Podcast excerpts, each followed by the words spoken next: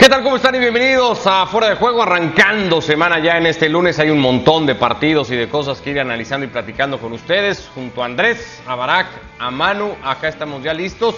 Y la primera parada nos lleva a España, el partido que ha jugado el Barça en el Benito Villamarín ante el Betis, a la necesidad de echar mano de Messi. Kuman había planteado, Manu, un partido con la Supercopa en mente, el partido ante el Sevilla, no era para menos, se reservó futbolistas de los que terminó echando mano al final para destrabar las cosas, para sacar los puntos que en algún momento parecía se le podían complicar al Barcelona. ¿Qué tal? ¿Cómo estáis? Sí, lo tiene claro Ronald Kuman y, lo ha firmado. Eh, eh, están a tres partidos del título y era más importante el partido de pasado mañana frente al Sevilla que este partido frente al Betis, porque aunque no lo quieran decir, la liga la dan prácticamente por perdida. Por mucho que hoy el Atleti haya empatado a uno y se acorten distancias, el Atleti sigue teniendo dos partidos más eh, que, disputar que el Fútbol Club Barcelona. En definitiva, que lo que hizo fue intentar rotar el equipo, pero no le funcionó. Y al final salió Messi en la segunda parte, hizo los cambios necesarios, sacó la artillería y se acabó llevando el partido. Lo que pasa es que eh, se ha.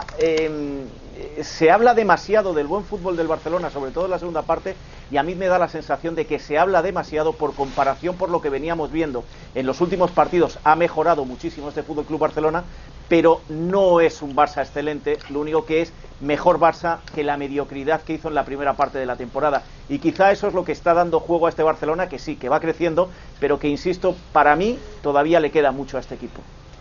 Mejor Barça también el de la segunda parte, ya con los cambios de Kuman Barak, que ese primer tiempo que había dejado el equipo, que da para dos conclusiones, creería. Una es que siempre vas a contar con Messi y que Messi está en ese momento en el que siempre sabes que puedes depender de él, y la otra confirma que el plantel es justito y que si Kuman rota, va a pasar ratos tan malos como el del primer tiempo en Sevilla. Sí, podemos reducirlo a que siempre cuentas con Messi pero nunca vas a contar con la defensa. O sea, ni, esperes a contar con, que el Barça se defienda porque no va a pasar. No, no en esta temporada, por lo menos, está como está la situación. Encima pierde al único futbolista que, sin ser espectacular, eh, siguiendo un poco lo, que dice Manu, pero individualizando, no me parece que lo dará ojo sea un rendimiento hiper recontra magnífico pero dadas las circunstancias, pues Araujo venía siendo el sostén de esa alicaída defensa. Se pierde ahora unas cuantas semanas y encima que el Barça está siendo muy endeble defensivamente hablando, pues pierde al uruguayo y eso se nota. Entonces sí, cuentas con Messi siempre, casi siempre, porque ya sabemos que hay un límite al que Messi y al equipo en general no le está alcanzando, pero, pero ya llegaremos a esa parte del calendario. Por ahora sí que está alcanzando con la motivación, porque esa creo que no se puede discutir, es un equipo que está motivado, que tiene a Messi, no solamente a Messi, sino a Pedri, que es una realidad recontra confirmada partido a partido, que también entra de cambio y soluciona los problemas que venía exhibiendo un Barcelona, que fue el que había sido durante toda la temporada antes de los partidos contra el Athletic Club y el Granada, un, Barcelona terrible en los primeros 45 minutos. No, solo y hay una cosa, hablamos de que Messi es el que cambia el partido, y lo que cambia el partido es un penalti que no le señalan al Betis y que está a punto de sí de cambiar el partido pero a favor de los de los andaluces. Es decir con Messi en la cancha se mejoró mucho pero tampoco fue una excelencia como para pensar que el Barça podía golear al Betis y un Betis muy cansado estuvo a punto de empatarle al Barça También el nombre de De Jong, que termina jugando fuera de la posición que venía haciendo Andrés, abre un hueco importante, deja claro que el momento del holandés tiene que tener un lugar seguro en el esquema de Kuman para que este Barça camine como al final sigue haciéndolo. Son seis ya victorias consecutivas en liga para el equipo de Kuman. Sí, ¿qué tal? ¿Cómo le va? Un saludo para todos. El Barcelona fue la representación de lo que está haciendo en esta temporada, un equipo que de mitad de cancha para adelante, cuando tiene a Messi genera situaciones, que cuando pierde la pelota tiene muchos problemas para retroceder, que cuando lo atacan en transición sufre, que tiene a un Busquet que venía mejorando su nivel, pero que mostró que defensivamente y cuando tiene que correr hacia atrás le cuesta mucho y está muy lejos, y los dos goles, el segundo viene de una pelota parada, de una falta de él, y en el primero de Jong sale de posición y Busquets llega tarde a hacerle el cierre. Y hubo un momento del partido en el que yo veía y decía, De Jong está jugando de central, pero es volante. Mingueza está jugando de lateral, pero es defensor central. Bradway está jugando de extremo, pero es centro delantero. Llega un momento que uno le tendría que pedir a Kuman que acomode las piezas, aunque sea para hacerle más fácil el trabajo. Yo creo que con la lesión de Araujo se complicó el partido, el propio técnico, no poniendo a Des, que me imagino aunque no tenga el mejor ritmo competitivo, debería estar para jugar minutos, si no, no lo hubiera llevado al banco, porque terminó con De Jong en esa posición de central que puede ayudar, pero obviamente no es la suya y se equivoca, es parte del error en el primer gol y lo termina sufriendo el equipo en, cierto momento. Pero después es verdad que con Messi logra otro impulso ofensivo, que Pedri confirma lo que es, ingresa Pedri de extremo por izquierda, porque estaba Ricky Puch todavía en la cancha y después termina reacomodándose a su posición y el Barcelona en esto de ir moviendo piezas y metiendo a Messi ha encontrado una victoria que al final de cuentas le significa que a medias o un poquito más que a medias el plan a Kuman le salió porque lo descansó una buena hora Messi, hubiera descansado más a De Jong si la situación era perfecta, lo descansó una hora Pedri y los tiene en mejor condición para el partido que él mismo le dio prioridad. Una victoria también la ha conseguido con mucho más sufrimiento y, con lapsos, creería, más oscuros todavía que ese primer tiempo que ha dejado el Barcelona. El que jugó el Real Madrid en, en su visita al Alcoraz para medirse al Huesca era el último clasificado, Barak y el equipo de Zidane, más allá de lo que pueda decir el entrenador o de los corajes que pueda hacer en la previa de un partido, pues ha vuelto a dejar una imagen ahí mm, cuestionable cuando menos. Sí, sí, sí, otro partido muy malo, sobre todo los inicios de las primeras y de las segundas partes, ¿eh? es decir, ya es un mal endémico del Real Madrid, espérate lo peor en los primeros minutos y va a ser todavía peor de, las expectativas que, ya te estás generando previamente, vuelve a sufrir y a pasarla mal contra el peor equipo de España, porque hemos visto varias veces a Huesca y, tiene poco eh, que hacer eh, contra equipos que están bien eh, formados y, no es el caso del Real Madrid. El Real Madrid, más allá de las bajas que, sí se tienen que tomar en cuenta en defensa sobre todo, Yo no, deberías, no. deberían delimitarte tanto como para tener una banca como la que está presentando es el Real Madrid, ¿no? Y, no tiene tampoco tantas bajas en otras líneas que no sea la defensiva. Ayuda la presencia de Nacho, el regreso de Nacho vaya que ayuda por lo menos porque no tener a Militao ya ya, es una ganancia y, un superávit importante respecto a lo que había ocurrido en otros partidos cuando estaba el defensa brasileño, pero aún así, los primeros minutos del primer tiempo y sobre todo del segundo tiempo, donde le estrellan dos veces al travesaño, donde le meten el gol, donde pudieron sentenciarlo, te habla del mal momento del Real Madrid. Después logra por lo menos eh, un equipo motivado, mentalizado, con ganas de ganar, que, ya es mucho decir en el segundo tiempo, pues eh, aprovechar las carencias de un rival que no supo administrar su ventaja y, y ganar merecidamente sí, pero con lo justo, con lo mínimo, ¿no? Con el balón parado. Sí, yo creo que, hay dos formas de, eh, eh, como de, analizar esta victoria del Real Madrid, la de los, madridistas más acérrimos, más forofos, que bueno, pues al final es una victoria, el orgullo después de la bronca de Ciudad en la sala de prensa, donde en lugar de a los periodistas le estaba mandando un mensaje a su propia directiva, a sus propios jefes en el, en el Real Madrid, y el Real Madrid saca un partido adelante, donde el Huesca al inicio, como decía Barak, de la segunda parte estuvo a punto de ponerse 2 y 3-1 por delante por aquello de los eh, balones al palo y, y una de las paradas del portero del Real Madrid Madrid y la otra lectura. La otra lectura es no, nos, eh, no hablemos de bajas, porque en realidad en la alineación titular del otro día faltaba Ramos y faltaba un lateral derecho, sea Lucas Vázquez o sea Carvajal. Eh, son dos piezas importantes, pero son las dos únicas piezas que faltaban entre los titulares, porque el resto eran titulares. Que nadie me hable de Hazard, porque Hazard no es titular en este equipo, más allá de que esté lesionado, cuando Vinicius ha jugado más partidos. Con lo cual, este es el Real Madrid, un Real Madrid que sufre frente al colista, que hace un muy mal partido, pero que al final esa calidad individual que de vez en cuando destella, pues es lo que le da los tres puntos y de momento la tranquilidad, porque una derrota frente al colista hubiera sido demasiado dura y vamos a ver qué es lo que sucede mañana frente al Getafe, donde ahí sí se van a notar mucho más las bajas, hasta tal punto que con la ausencia de Kroos va a tener que jugar Isco de titular. Ese ya es un dato importante de un jugador que no cuenta para Zidane y que él no, quiere contar para el Real Madrid. Con lo cual, eh, yo creo que más allá de los tres puntos, es muy preocupante la imagen que deja el Real Madrid una vez más. Ahora nos metemos a la prueba del partido de Getafe y, y, que nos digas, Manu, cómo van a caer las declaraciones que ha dado Hazard, por cierto, sobre su lesión. Antes de eso, Andrés, Ayer el Madrid resuelve el partido ni siquiera con los momentos de inspiración que de repente suelen tener esos futbolistas aliados, digamos, pues, de alguna manera a Zinedine Zidane y que le suelen destrabar partidos.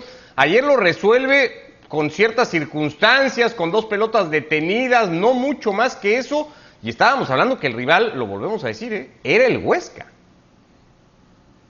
Sí, es que es increíble que este Madrid van pasando las fechas y van pasando los jugadores y puede jugar bien, mal, más o menos, peor, horrible, como le tocó este fin de semana, pero al final de cuentas es la base de jugadores de los últimos 3, 4 años los que uno u otro lo terminan sacando adelante. O Barán, o Sergio Ramos cuando está, o alguno de los tres volantes, Casemiro, Kroos y, y Modric, o Benzema. Después es difícil esperar que aparezca Vinicius o Hazard ahora lesionado o Asensio, que hace mucho que no aparece, y te gane un partido. Es decir, no hay otro jugador, no tiene un revulsivo, no tiene alguien fuera de la estructura que cada vez se achica más, porque algunos se lesionan, otros se cansan, otros pierden nivel y pierden el puesto como Marcelo, que te terminen resolviendo un partido. Es muy preocupante lo del Real Madrid, porque gana con dos pelotas paradas contra el último de la tabla en, en los últimos cinco minutos, sin dejar sensación de que fue un milagro el haber llegado hasta el último minuto sin poder marcar un segundo gol. En realidad era propio de un partido que el Madrid no lo jugaba bien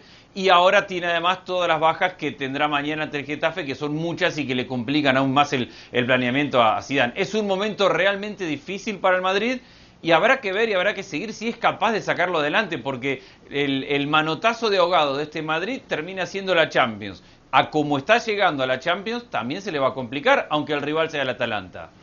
Ya veremos. Mira, Eso hay, una cosa, ahí hay una cosa que me gustaría destacar de lo que ha dicho de lo que ha dicho Andrés. Andrés estaba a mi lado en el año 2015. Vimos juntos un clásico, un Madrid-Barcelona, donde el, el que dirigía era Rafa Benítez y al que crucificaron por no poner a Casemiro. Si vemos las alineaciones titulares de Rafa Benítez cuando ponía a Casemiro, que es por lo que le crucifican finalmente, eh, y, y ahí él va, peca de cobarde y no lo pone frente al Barcelona, vemos que salvo el portero, salvo el portero, ¿eh? Si, si quieres quitamos a Marcelo porque ya no es titular, el centro del campo es el mismo. Y arriba, Benzema. Tienes que quitar a Bale y tienes que quitar a Cristiano Ronaldo. En eso se basa, se basa este Real Madrid. Hace seis años que Rafa Benítez empezó a jugar con ese equipo que había heredado de Ancelotti. Y es el mismo equipo que saca de vez en cuando, de vez en cuando esta temporada, los resultados adelante en el Real Madrid. El problema está en que no ha habido regeneración de plantilla, por mucho que se nos vendió lo de los jóvenes, y el problema está en que ha habido un técnico que más allá de aquellas tres Champions que gana con, el- con la plantilla en su mejor momento, en efervescencia, después no ha sabido aprovechar lo que le ha venido o no ha sabido reconvertir jugadores que ya no dan más de sí. Eh, ese es un problema muy grave para una entidad de la talla del Real Madrid, porque si me dices Y ya que lo hablamos, equipo, Manu, pero estamos no es hablando que no del-. Real Madrid. Ya lo hemos hablado acá, no es que no ha tenido. Hemos hecho más de una vez la lista de jugadores que han pasado para completar esa base y es gigantesca. En aquel partido que vos decís, Rafa Benítez tuvo que poner a James y sacar a Casemiro porque James era una de las incorporaciones y había que poner a todos los que jugaban bonito y se terminaron comiendo una goleada. Y, y eso le costó el trabajo a Rafa Benítez. Pero desde aquel momento a hoy, para ocupar el lugar, bueno, se fue Cristiano, para ocupar el lugar de Cristiano tenemos cuántas alternativas, Vinicius, eh, ahora Rodrigo, Hazard, que, Hazard, trajeron por. Rodrigo, bueno, todos. En la defensa lo mismo. En la mitad de la cancha se fueron Llorente, Vallejos, eh, Ceballos. Ceballos. Eh, La, la lista es gigantesca de jugadores que han pasado por el Madrid para completar esos lugares y otros jugadores que podrían haber mejorado esta plantilla y que ni siquiera han sido tenidos en cuenta, como Hakimi, que se fue al Dortmund y de ahí simplemente caja para que se vaya al, al, al Inter. Reguilón, Andrés. Reguilón, que, a ver, la revolución de Solari tan criticado era Reguilón por el lateral izquierdo, lo mataron porque lo sacaba Marcelo, Marcelo sigue sin poder jugar, y Vinicius, que era el joven que aparecía para ocupar un lugar que ese Madrid todavía no tenía. Gareth Bale no estaba para jugar, ni estuvo después, y no tenía un suplente o alguien que reemplazara a Cristiano Ronaldo. Y Solari apostó por los chicos que iba conociendo, y en ese momento aún perdiendo tres competencias en una semana, que es gravísimo para ser técnico del Real Madrid, pero había empezado Solari Pero la no, revolución. no, no, no, no, no, no estoy, no estoy de acuerdo. Yo, eh, no, le podemos dar un mérito a Solari por poner unos jugadores que no han funcionado tampoco con Zidane. El problema no es de Solari por ponerlos. El no tiene mérito de poner, eh, Solari a fue jugadores. decirle al Solari Madrid- fracasa estrepitosamente en los meses que El está mérito de porque Solari tiene que es estar con decirle la al plantilla que tiene. No, es que le estamos dando un mérito a Solari que no tuvo, porque Solari fracasó igualmente. El problema Bueno, no es del sí entrenador, tiene, el Manu, problema, para vos en no este lo caso, tiene. Para es de la plantilla. técnico, para mí un técnico que se anima a decir Marcelo no está para jugar y lo saca y apuesta a un chico y que se anima a decir Y Isco que no consiguió. está y, y lo y lo saca. Bueno, nada, man, pero no se consiguen Ah, vale, resultados vale. de un día para Vale, otro sin Es que- trabajo. es que- a ver, es que si vos que tenés que, que vos Champions, ¿eh? Bueno, está bien, pero si vos tenés que sacar tres, tres chicos de, la- de los juveniles Que para no, meter y, no, y emparchar un equipo y después viene por algo que no le funcionó tampoco a Solari, Bueno, que es que parece bien, que vos no se lo das, Manu, para mí tiene mérito. que no le sirvió para nada, que es que Está es bien, que pero a vos te molesta mucho Solari, para mí tiene mérito. Vino, No vino Zidane y ¿qué hizo? Dijo, fírmenle contrato a Marcelo y a Isco, que cuento con ellos, y ahora estás ahí a los gritos reclamando de por qué está Marcelo Isco Y en yo el no soy quien defiende Para a mí Zidane. tuvo Para mí el Real Madrid no se animó a hacer la transición que Solari había empezado. Para vos es un gran fracaso, para mí era una transición que el Madrid no se animó a consumar desde el punto de vista que a Solari tiene que trabajar con unos mimbres que ni a él le funcionan ni a nadie más. Entonces, no demos mérito. Solari lo que intenta es, bueno, como esto no funciona, voy a poner a esto, pero no le funcionó ni uno ni otro. No sé si por, por falta de experiencia suya a la hora de manejar un vestuario o porque los jugadores eran muy malos. A lo mejor es que los jugadores eran muy malos más que el mérito de Solari atreverse. Hombre, yo también me puedo atrever y seguir fracasando. Es que Andrés, es que fue una semana y en una semana se cayó con todo. Y recuerdo que los resultados del juego con el que venía tampoco forma eran de analizar el trabajo de un proceso a Solari, démosle de mérito al que fichó a esos jugadores para hacer la transición. Solari no tiene nada que ver en esto. Bueno, para vos, para vos analizás el fútbol por tres partidos en una semana porque te cuestan tres no, competencias. No, no, no, te estoy diciendo yo que ya venía, ya venía el Madrid jugando muy mal, ¿eh? No te pongas nervioso. Hombre, para mí, analizar un proceso significa. contra el CSK de Moscú, el día que por cierto no pone a Keylor Navas. Para mí, analizar el trabajo de un técnico pasa por mucho más que simplemente ver, ganó, empató, perdió, perdió tres partidos, se quedó afuera, fracasó. Para mí, el análisis del trabajo de un técnico es un poco más profundo que eso. bueno, rápido, para pasar. Para pasar al fútbol italiano, no lo quiero hacer, Manu, nada más sin que nos cuentes muy rápido, porque seguro ya Florentino y Zidane han leído la declaración de Hazard. Estar lesionado no es el fin del mundo, tengo tiempo para estar con mis hijos, entre otras cosas, ha dicho el belga. ¿Cómo van a caer las declaraciones en el Bernabéu? No, yo, no se le da mayor trascendencia en el Bernabéu, ¿eh? otra cosa es la afición, en el, o en Valdebebas, que es donde están ahora las oficinas. Hay una razón básica y es que se han propuesto eh, dentro del, fracaso que ha significado su fichaje en estas dos temporadas, se han propuesto dejarle tranquilo, que se regenere, como decíamos el viernes pasado, mentalmente, o con un psicólogo, con la familia, con quien sea. Él dice que cuando está lesionado se apoya mucho en su familia, bueno, pues a ver si es verdad, y dejarle tranquilo hasta que esté recuperado al 100%. Una cosa de la que se está hablando estos días en, en, Valdebebas es la, la precipitación que ha tenido Zidane, porque no ve otro jugador más, de poner a jugadores que se han lesionado rápidamente. Carvajal sale de una lesión, se vuelve a lesionar. Lucas Vázquez se vuelve a lesionar. Eh, Hazard se vuelve a lesionar. Y eso es algo que no está gustando en Valdebebas y con el mayor fichaje de la historia o el mayor desembolso de la historia, lo que se quiere es tener tranquilidad. Y bueno, como este año se da prácticamente por perdido, a ver si con un nuevo técnico y la temporada que viene se ve un mejor Hazard que mientras pase tiempo con los hijos, a ver si se recupera. Eh, Barak, pasamos a Italia, hablamos un poquito de eh, la Juve Roma. El Atlético, por cierto, se dejó dos puntos hoy ante el Celta de Vigo. Así está la clasificación. La ventaja del equipo de Simeone baja un pelín, es ahora de ocho. Sigue teniendo el partido pendiente, entre otras cosas.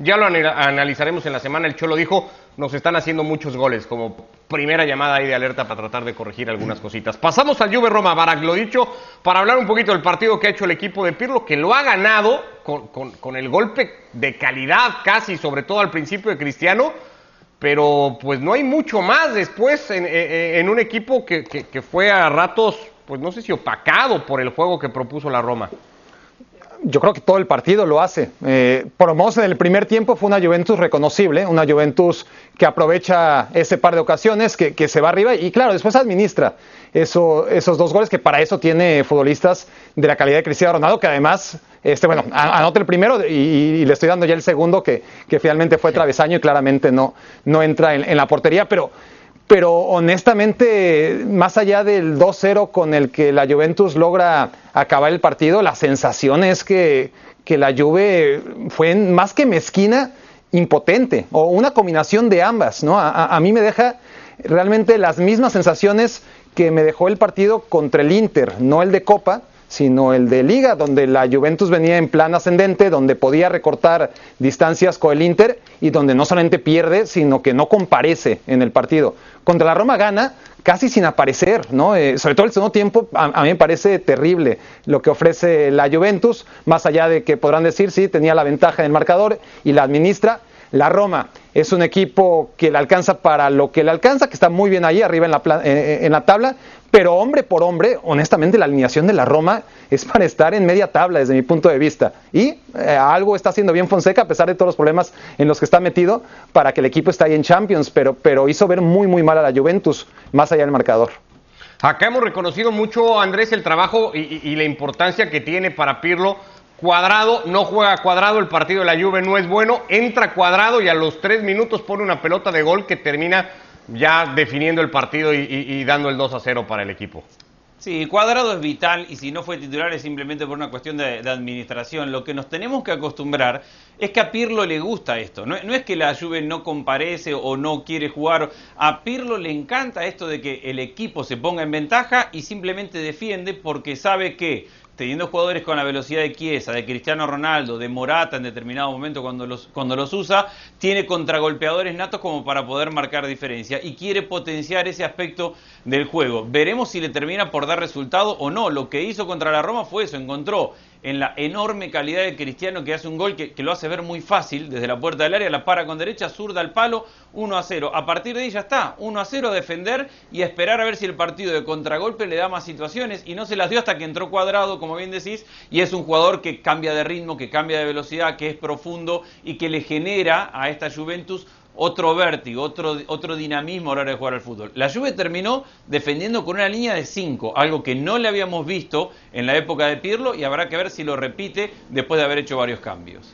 No, y quizá también pensando en el partido frente al Inter de Copa, que eso también queda, queda muy patente. Yo sigo viendo a esta Juve que perdió mucho tiempo con aquellos empates de inicio de, de la temporada y que ahora, si nos fijamos, excepto la derrota de la que hablaba Barak, con buen mal juego partido a partido al estilo Cholo Simeone, marcas uno y te vas atrás, eh, eh, ha ganado todo en lo, que, en lo que llevamos de año. Con lo cual, yo creo que más allá del fútbol, que seguramente habría que exigirle a Pirlo, eh, comparado con lo del inicio del año, hay que, hay que pensar en positivo cuando vemos este equipo.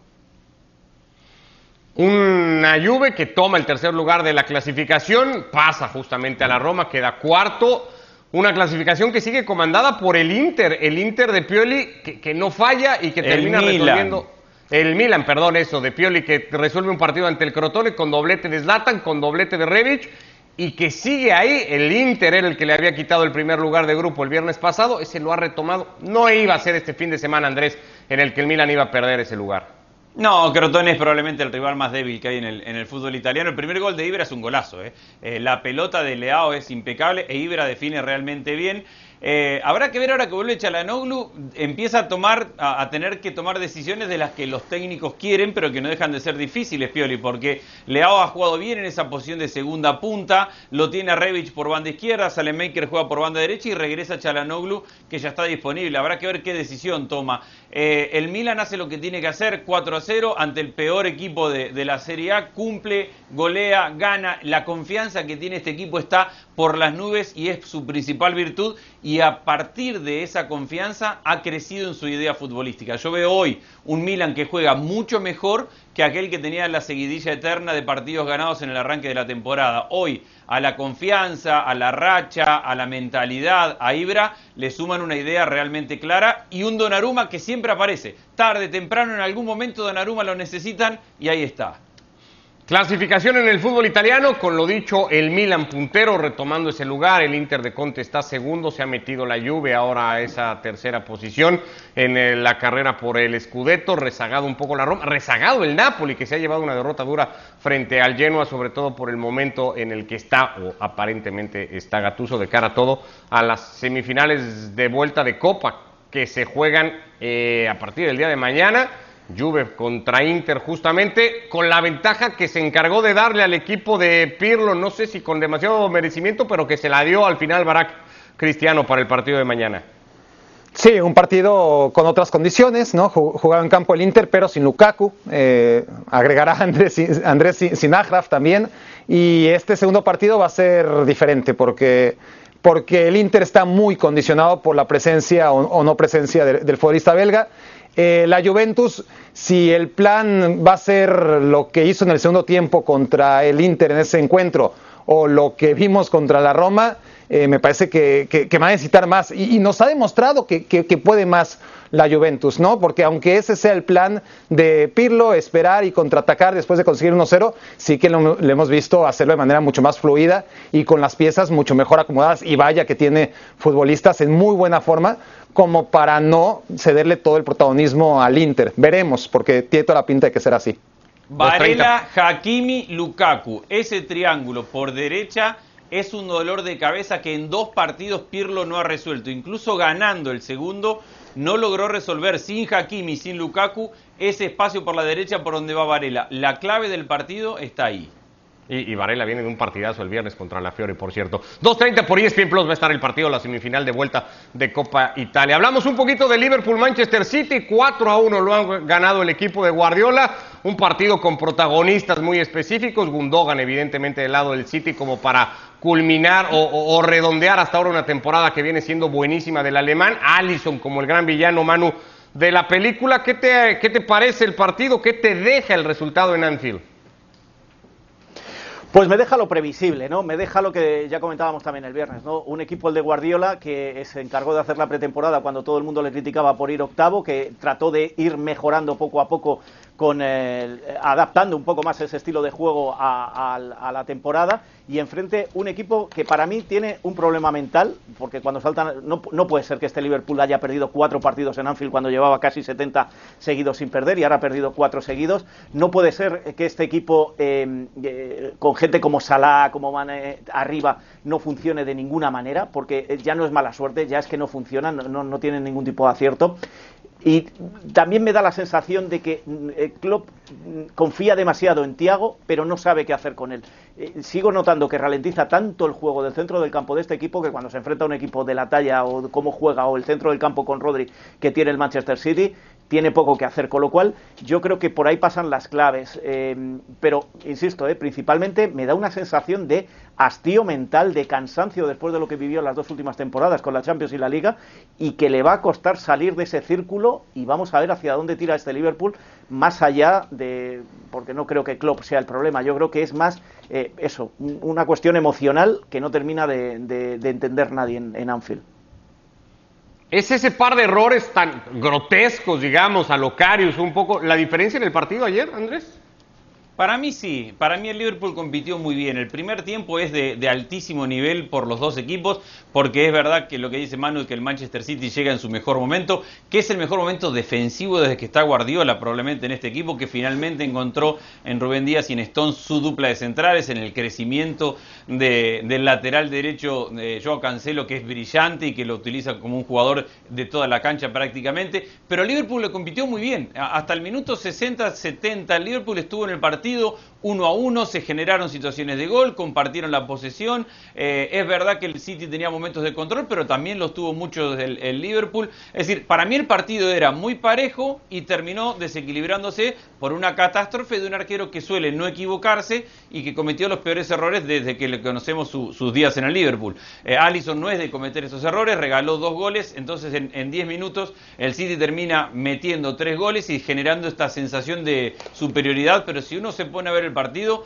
en 70 minutos fue un partido parejo y el Liverpool compitió muy bien contra un equipo que está en un estado de forma brillante. Barak.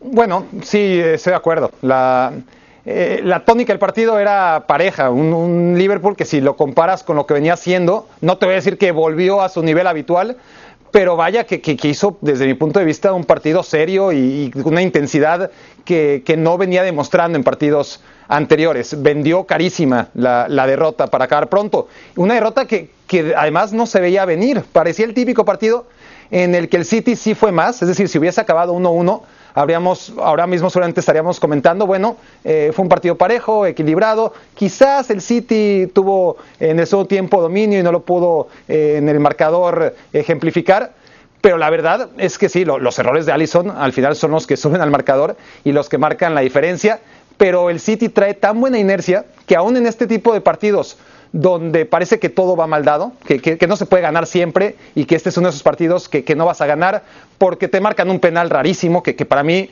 no debió haber marcado ese de Rubén Díaz sobre Salah porque Gundogan falló el penal y, hay formas de fallar penales, pero vaya que, lo falló espantosamente el futbolista alemán.